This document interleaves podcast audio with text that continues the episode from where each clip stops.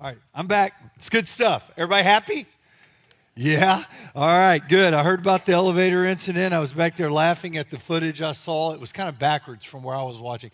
But uh looked like fun. Uh how many of y'all and who were you that were on the elevator? My basketball partner. All right, good. All right, so uh, it's all good, man. You better bring your A game today. I need some help. All right, so uh, a little sore today. Took some Advil, kind of working it out. So we're in good shape. All right, so uh, grab your Bibles and open it up to the book of Romans. All right, go to the book of Romans, and this morning uh, we're going to uh, talk about um, our minds. Oh, yes. I know y'all are super excited about that. And uh, we're going to do that. But uh, when I was uh, living in Memphis, um, I was coaching at a school named Briarcrest while I was a youth pastor at Germantown Baptist. And one night I had come in and. Uh, and this parent was on the phone with me, wearing me out about his kid not getting enough playing time. It's a pretty normal thing for a coach. I mean, it's just it goes with the territory. I talk to more guys about why their kid didn't play more than anything else. And half the time I just want to tell them your kid's no good, but I can't do that because I have to be nice. But that's what I'm thinking the entire conversation. All right. So anyway, so I have this conversation with this dad and it's about 1030 at night. I'm ready for bed. Um, and I'm in the kitchen talking to this guy, just kind of pacing back and forth. My wife is getting ready for bed. She's back in the bedroom. And uh, sure enough, she comes out in the midst of my conversation and she says, Hey, Chris, do you hear that noise?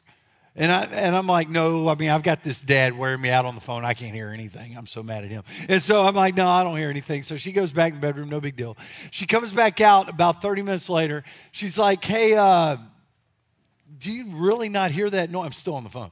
You know, and I'm just holding the guy out here at this point, the phone, just let him talk. And I'm like, no, I don't hear it. Go back to bed. It's okay. You know, she goes back. Then she finally comes back out and she goes, um, hey, Chris, uh, you may want to look out in the backyard. And I said, okay. So this guy's still wearing me out on the phone. I've got him over here. I'm not even listening to him at this point. And I go to the back window and I open my blinds uh, from my kitchen. And uh, in the back of my uh, yard, my backyard, um, I have a tree that is on fire. Okay. And uh, this doesn't happen all the time. I mean, so this is new. And I go, oh, that tree's on fire and this guy's still yelling at me so i just kind of threw him on the counter and uh and i looked and i thought to myself i said oh my gosh well the worst thing about this tree being on fire is that it was right next to my fence uh, line, my wooden fence line, and it had caught my wooden fence on fire, and this fire was starting to spread along my fence line, along with this gigantic tree being on fire. Now, this is in January. So this is strange. I know. See, that's the same reaction I had. All right, and I'm ready for bed, so I'm like in my boxers and my t-shirt, you know. And it's January. It's freezing cold in Memphis. So I did what any protector of his family would do, right? I mean, I looked at my wife and I said, call 911 because obviously we had an emergency.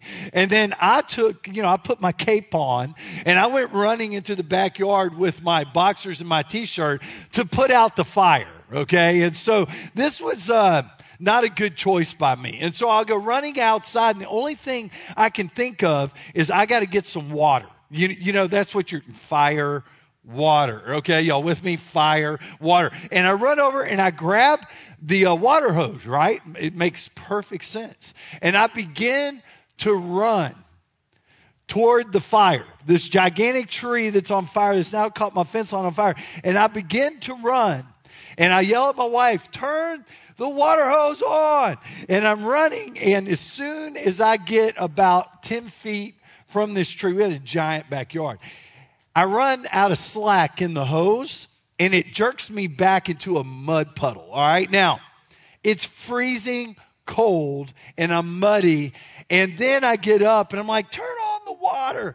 And she starts turning on. We realize that the hose is frozen because it's January and I'm brilliant. All right. So no water's coming out of the hose. And then at this moment, I hear this sound. And I look up and the tree begins to fall in my direction. Now, there have been a couple of times in my life where I thought I was going to die. This was one of them, okay? The tree begins to fall and, and I start to run back toward the house. The tree falls, knocks down the side of my fence and lands a foot from my neighbor's back door. They come running out of their house in their bathrobes. You know, I'm like, ooh. All right, so they come running outside and they look at me and I'm like, I didn't do it. I didn't do it. And then the fireman shows up. And they come, all the sirens come in our little cove, and the fireman comes running in the backyard, and he looks at me, and I'm muddy in my boxers and t-shirt. I got the neighbors in their bathrobes hanging out with me, and he runs into the backyard, and they're supposed to help me, and they look at me and they go, "What did you do?" Oh, I was just back here smoking a fatty and threw it on a tree and it set the whole thing on fire. That's not what I said. Um, and, and I said, I didn't do anything. And so they come back there and they put this fire out. It took like hours. And here's the thing. I asked the fireman, don't, don't miss this. I asked the fireman, I said, what do you think started this fire? We had some new construction going on behind us. And he goes, You know what? He said, I don't know what started this fire. He said, But I can tell you what, this tree has been burning on the inside for weeks. And he said, Whatever started the tree burning on the inside, check this out, I've never heard of this. He said, It internally combusted. Okay, big word for me. I'm like, dictionary. All right, so he said, whatever was on fire on the inside eventually burst out onto the outside. And they had to cut this tree up in one foot sections to put the fire out in the middle of the tree once they got the fire out on the outside.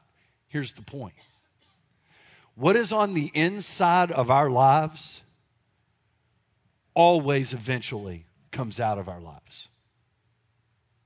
And I need you to understand that this morning. When it comes to talking about your thought life in your mind, whatever you put in here eventually comes out of you. It may not happen at first. You may be able to hide it for a while. Some of y'all a long time if you're really good. But eventually it catches up with you and it comes out of you. I'm going to give you some thoughts on the mind. Write these things down. Your mind has been called the control tower. Write that down. Your mind has been called the control tower of your character, of who you really are, of your conduct, what you do, and your conversation, what you say. Let me say that again, just so we're clear. Your, your mind is called the control tower of your character, of who you really are, of your conduct, what you do, and your conversation, what you say. In fact, it's been said that our thinking will always affect our behavior. And it's impossible for us, listen to me, to think on evil things and live righteously. It's impossible. In other words, godly living is the result of godly thinking. And, and something that was brought to my attention um, not too long ago is that um, no one's forcing you or me, check this out, no one's forcing you or me to look at bad things. No one's forcing us to partake in actions that will stay in our memories for a lifetime. Nobody's forcing us to listen to stuff that's unbecoming.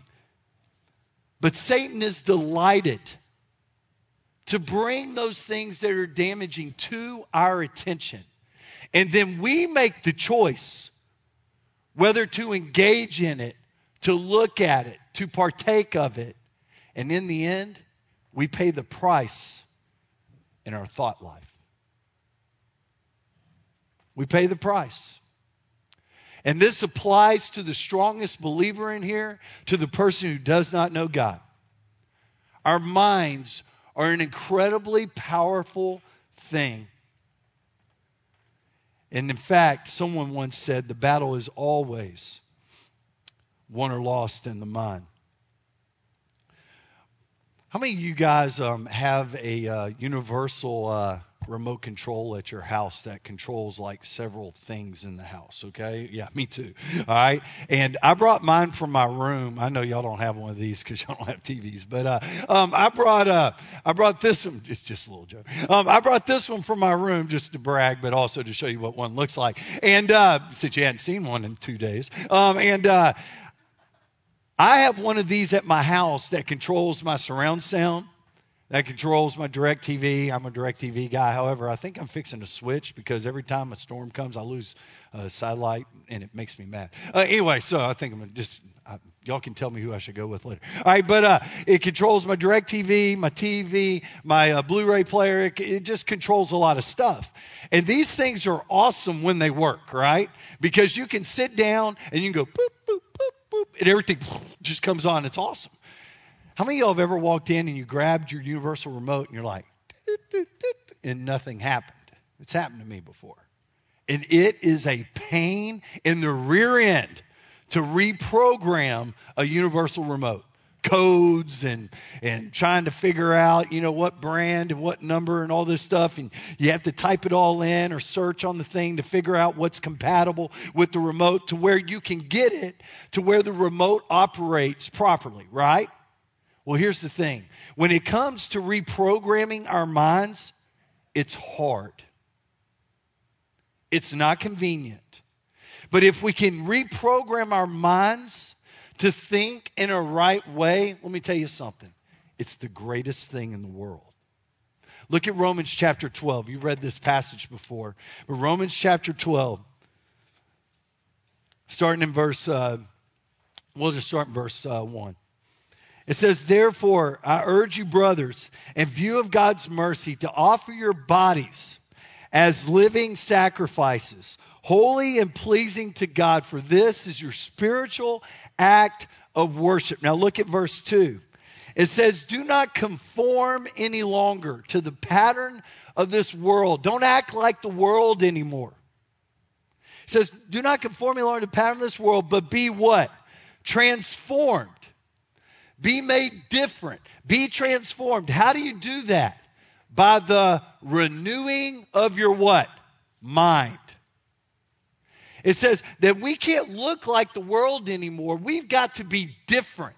And how do we become different once the Holy Spirit enters our beings we become believers in Jesus Christ? It's by renewing our minds. It's by reprogramming our minds. And look at what it says. When you're able to do this, when you're able to reprogram your mind, then you will be able to test and approve what God's will is for your life, His perfect and pleasing will.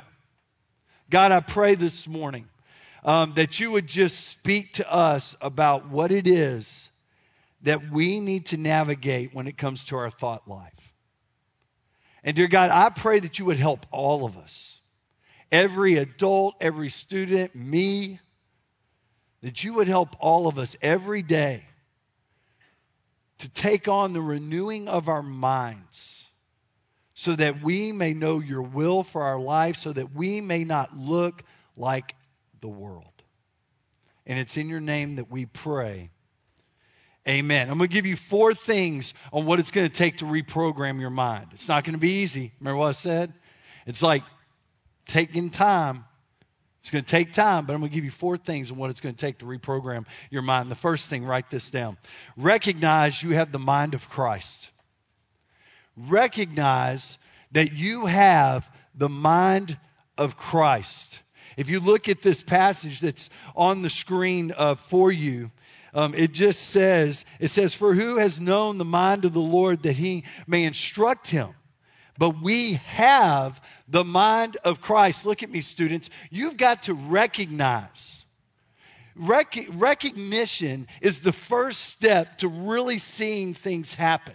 You have to recognize that you have the ability now, with the Holy Spirit living inside of you, you have the ability to take on the mind of Christ to be able to choose to think on the things of God over the things of the world.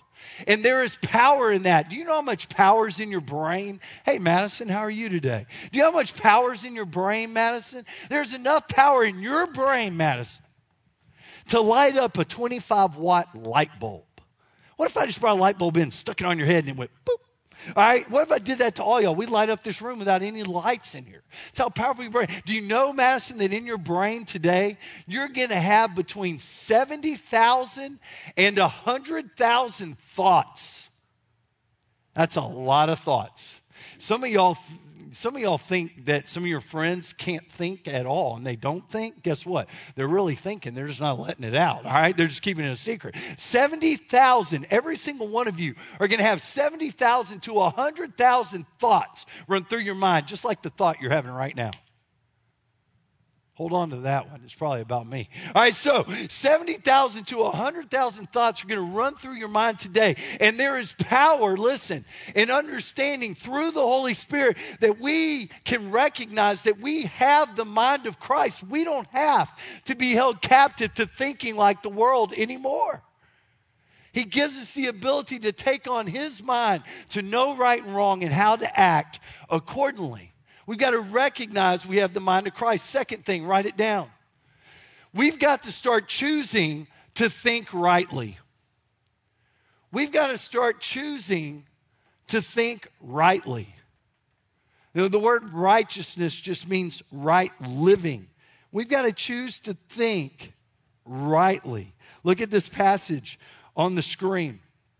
It says, therefore, if you've been raised up with Christ, keep seeking the things above, the eternal things where Christ is seated at the right hand of God. It says, set your minds on things above. Don't set your minds on the things of this earth, but set your minds on the eternal things. To me, that passage gives us such power. Well, we got to choose to think on eternal things, things that are lasting, not things that are temporary. So if you choose to start thinking on eternal things, it means you're going to start choosing to think like God thinks. He's thinking eternally. So when we start thinking about what's going on in our lives, we've got to start thinking eternally about all of those things. Does that benefit me as a believer in Christ? Does it not? We've got to make choices to think eternally. Listen to this. A fleeting wrong thought may hit your mind, but you always make the choice whether or not to consider it. We've got to choose to think on the right things. And guys, let me tell you something. If you're wondering, and we're going to talk about this next, if you're wondering what you should choose to think on, or if you're unsure what you should think on, always go to the Bible. Always lift it up in prayer in your communication to God. Because if there's communication, there's a relationship. Am I right? It's when we try to do it on our own where we get messed up. Uh, I go to Romania um, about three times a year.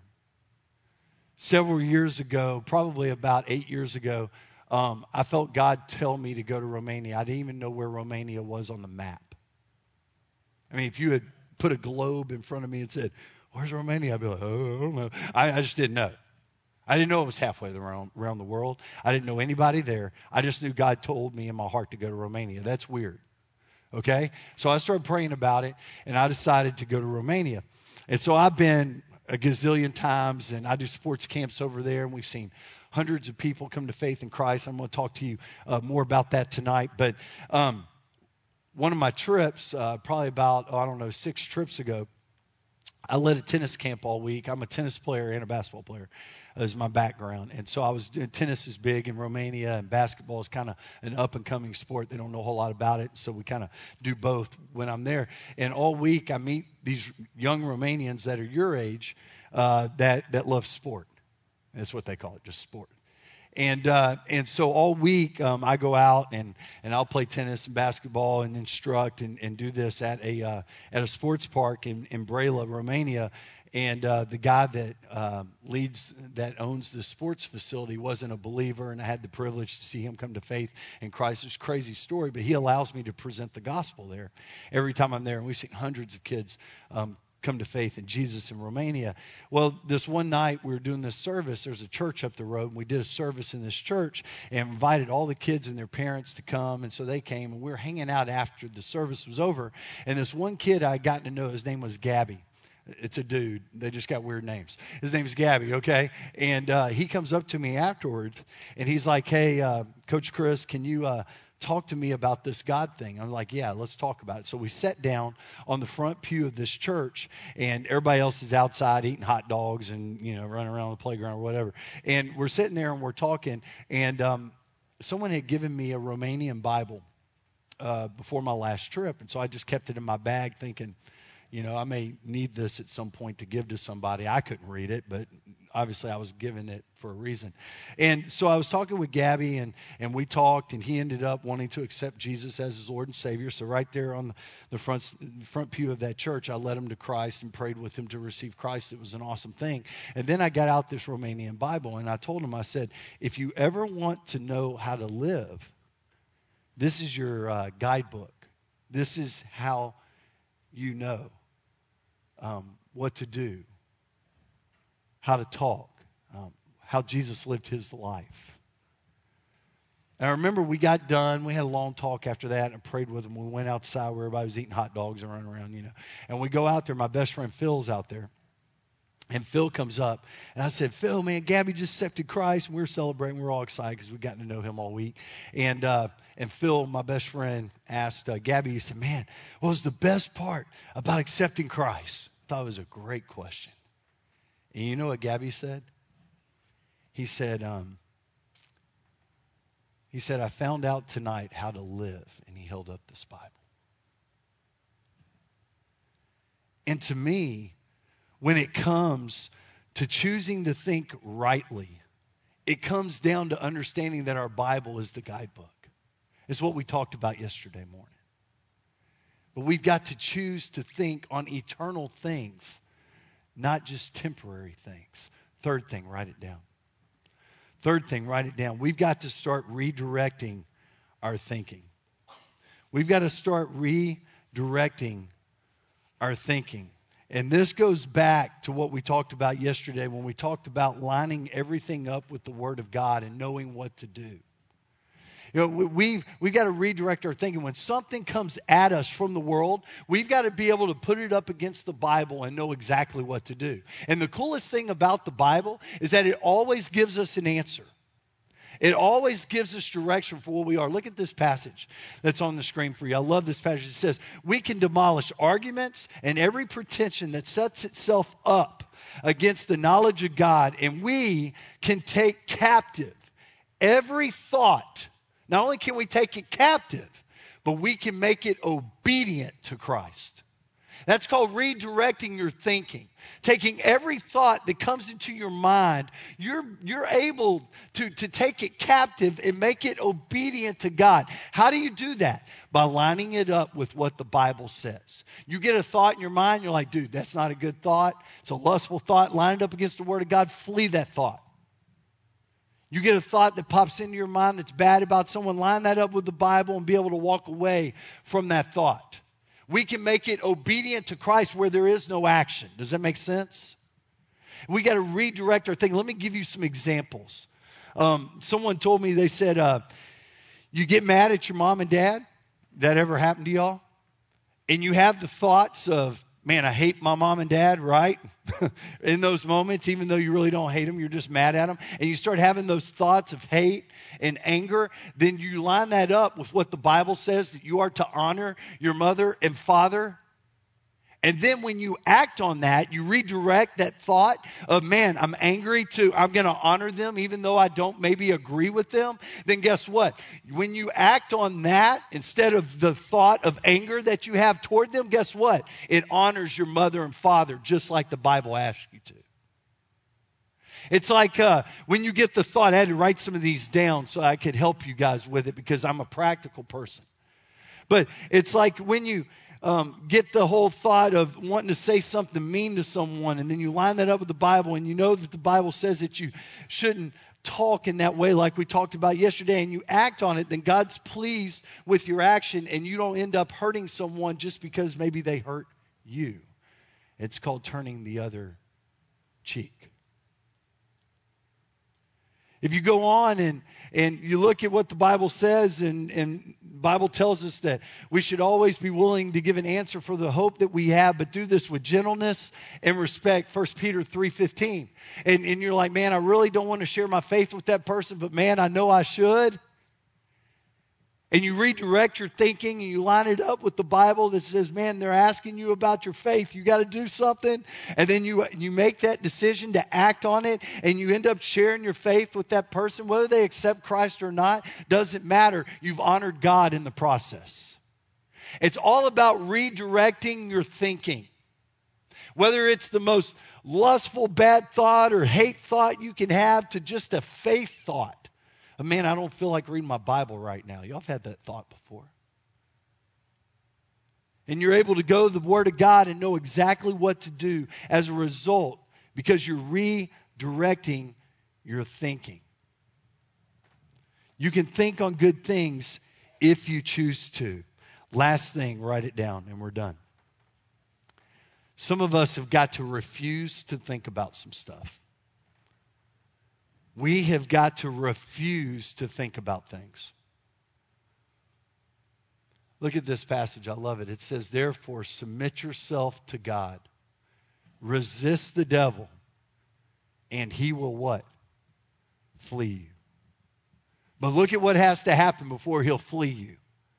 You've got to submit yourself to God in your prayer life and being in the Word. You've got to refuse you got to resist the devil, and then he'll leave you alone. Those things are huge. Um, my wife and I went to a movie not too long ago, and we're sitting in the movie, and um, 10 minutes into the movie, it became evident to us it was incredibly inappropriate uh, for us to be in. And I'm not a big, hey, ban this rated movie or that. I'm not that guy. I'm just, I'm kind of cool and I just kind of roll with it. And so we go to this movie and we're sitting there, and 10 minutes into the movie, I was uncomfortable, and I could tell she was uncomfortable. And I could tell that the movie uh, wasn't going to get any better, I guess is the best way to put it. And I looked to my wife and I said, Hey, I think we should go. And she said, I was thinking the same thing. And so we got up, even though I paid like $24 for us to be there. I'm still mad. You know, when I was growing up, it was five bucks to go to the movie. Yeah. All right. So anyway, just throwing that out there. And then, uh, and then we left the movie. And we didn't like walk out of the movie going, y'all are all going to hell. We didn't do that. We just left. Why? Look at me.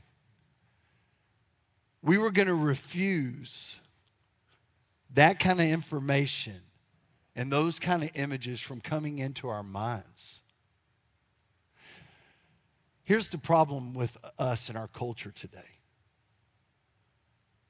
For sake of embarrassing someone or ourselves, we just allow anything to come into our minds. And all of that shapes your conversation, your behavior, and who you are. One of the guys um, that I discipled. I told y'all about that group I discipled in Memphis last night about Brian, or yesterday morning about Brian that we're memorizing the book of Philippians. Y'all remember that? One of the guys in our group, his name was Barton. He was a great kid, still is. He's a man now. And uh, Barton struggled with pornography. And uh, and so he came to me and the group one night and he said, Hey, look, man, this thing's killing me. Killing my thought life. It's a secret sin that I have. And we all have secret sin, by the way. Not all of you deal with pornography, but you deal with other things. And he said this to me. He said, Can y'all help me? I, have got to get this out of my life. And so me and the guys got together with Barton and we prayed over him that night. And we decided we were going to take on Operation Get Rid of the Porn. that was the name of it. It was awesome. And so we, we wrote out a plan. And here was our plan. Check this out. I'm just being truthful with y'all. Our plan was this number one, I became the master uh, screen name holder on his uh, online account. We put all the controls on there to where if he looked at anything that was inappropriate, it notified me. Stunk for him. We moved his computer out of his room into the family room of his house to where he wasn't alone with the computer. But he also had some uh, dirty magazines uh, that uh, he had gotten um, from his dad. I found them, and uh, and he hid them in his closet. So we had to get rid of that too. And so one day after school, Operation Get Rid of the Porn went into full effect. And my guys in my discipleship group went over to Barton's house after school. And they went into his closet and they took all these dirty magazines that were his dad's in the first place. And they took all these dirty magazines, they wrapped them up in a blanket, and they began to take them out of the house. Now, you got to remember, these guys are 16, 17 years old, so there's a lot of anxiousness and nervousness that goes with something like this. And at the time they're walking out of the house with the dirty magazines, Barton's mom comes in. Oh, what are y'all doing? you know, it's like panic. It's just going on on the inside. It's like, ah, we got porn. You know, it's like, mom, you know, it's all this, right? It's like, you know, they got this blanket with all these dirty magazines. True story. I mean, y'all should have heard them tell me about this. And I mean, we, we were laughing so hard. And they're like, oh, oh, nothing, nothing, um, Miss Barton. Uh, we, we just uh, helping Barton with something, and, and, and she's like, oh, okay. So they get out of the house and they've got this blanket full of magazines, and they run out to one of my other guys in my group, Brian, his truck, and they throw them in the back of Brian's truck, and they're in this blanket, and they drive over to Brian's house because they're freaked out. They like got you know really freaked out over the whole deal. So they went over there and they're chilling for a little bit, and they're going to figure out where to go get rid of it, right? And then they get to Brian's house. Brian's little brother, who's about three years younger, jumps in the back of the truck and starts hanging out. It's like, hey, what y'all got in this blanket? And they're flipping out. You know, oh no, don't look at that. They run over there. I mean, they were really freaking out because this wasn't easy to get rid of, obviously. And so finally, they were so freaked out, they did what any high school guys would do. They make bad decisions, right? And so they drive off because they're freaked out and they don't know what to do. It's like when you're trying to get rid of beer and the cops are coming, you know, whatever. All right, and so they're, they're coming after them and they're driving through this neighborhood. And in the middle of this neighborhood was this big, uh, you know how they have those ponds in the member, middle neighborhoods? And they were so freaked out. They're like, dude, we got to get rid of these now. You know, they got the back of the truck and they took these dirty magazines. They threw them in this pond in the middle of a subdivision. Well, then they began to float. It probably damaged, you know, like 30 kids in the neighborhood, but they got rid of it and they drove off and they came to my house. like, thanks for bringing all of it to me. All right, and so they, they come over, but here's the point they got rid of it. So now Barton couldn't access it online without me knowing on any device he had. We moved his computer out of his room. We got rid of the magazines that were in the closet where he knew where they were. And guess what? Now he has chosen to refuse that kind of thought stuff in his life. He's refusing it.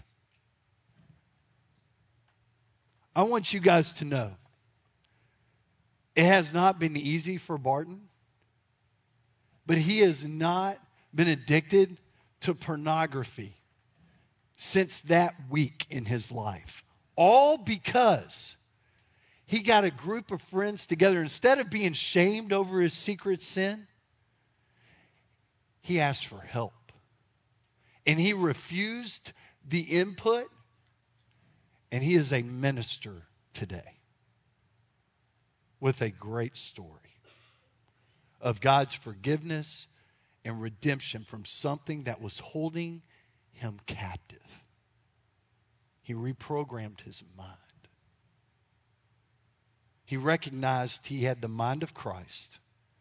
He chose to think rightly on eternal things instead of something temporary like that. He redirected his thinking, understanding that what he was doing was wrong by looking at what the Bible had to say. And he refused it. He got rid of it from his life.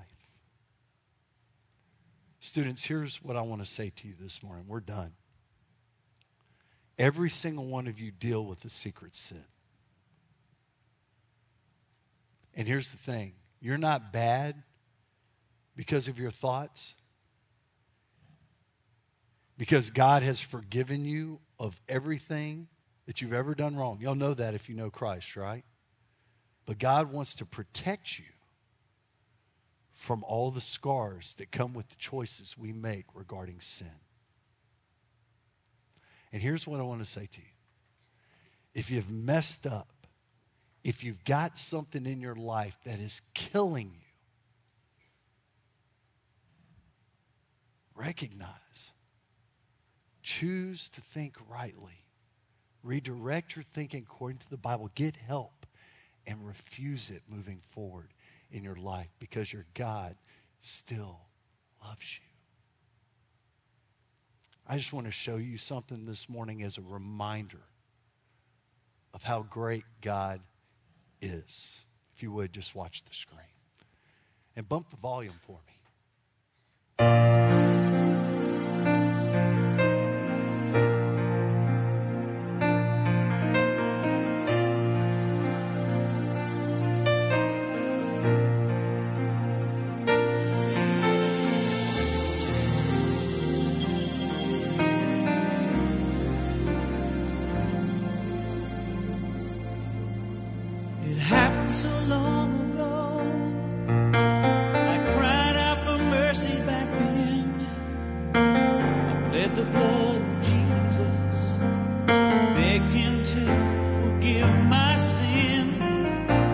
I still can't forget it.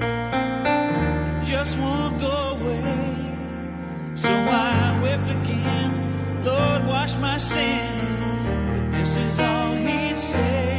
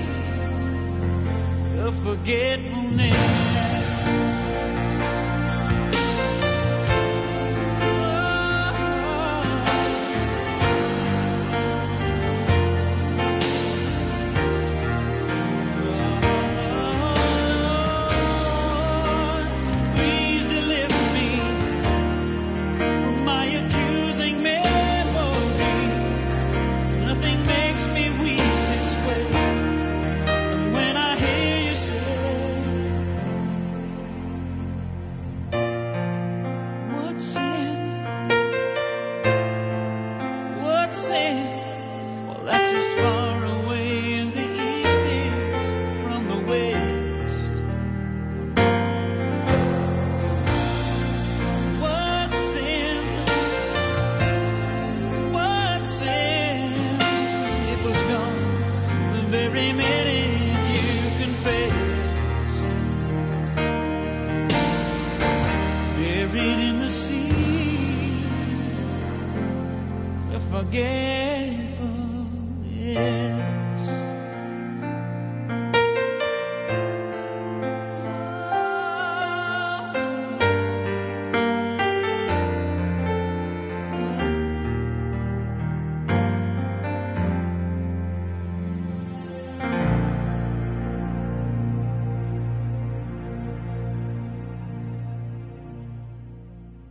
Just ask you to bow your heads and close your eyes for a second.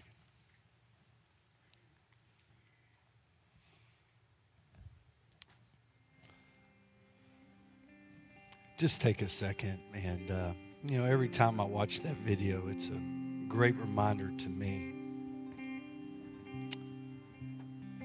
just how much God loves me. Man, I need that. I need to be reminded of that every day of my life. And I hope this morning that you've been reminded that God loves you no matter where you're at. And truth be known in this room, you would never admit it.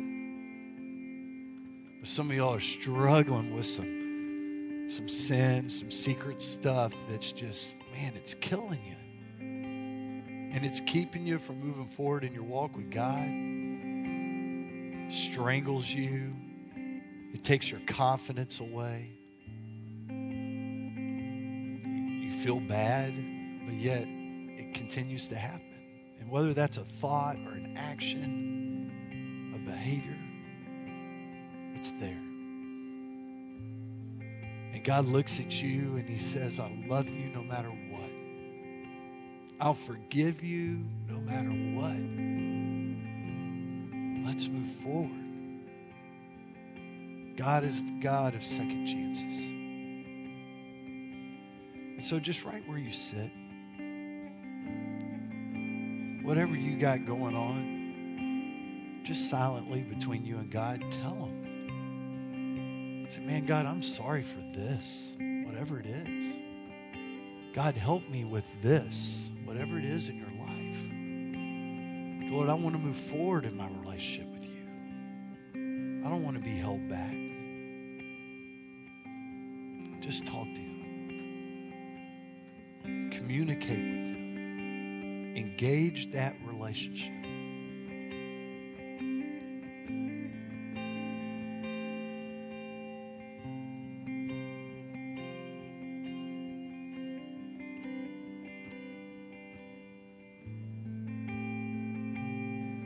God, thank you for loving us so much.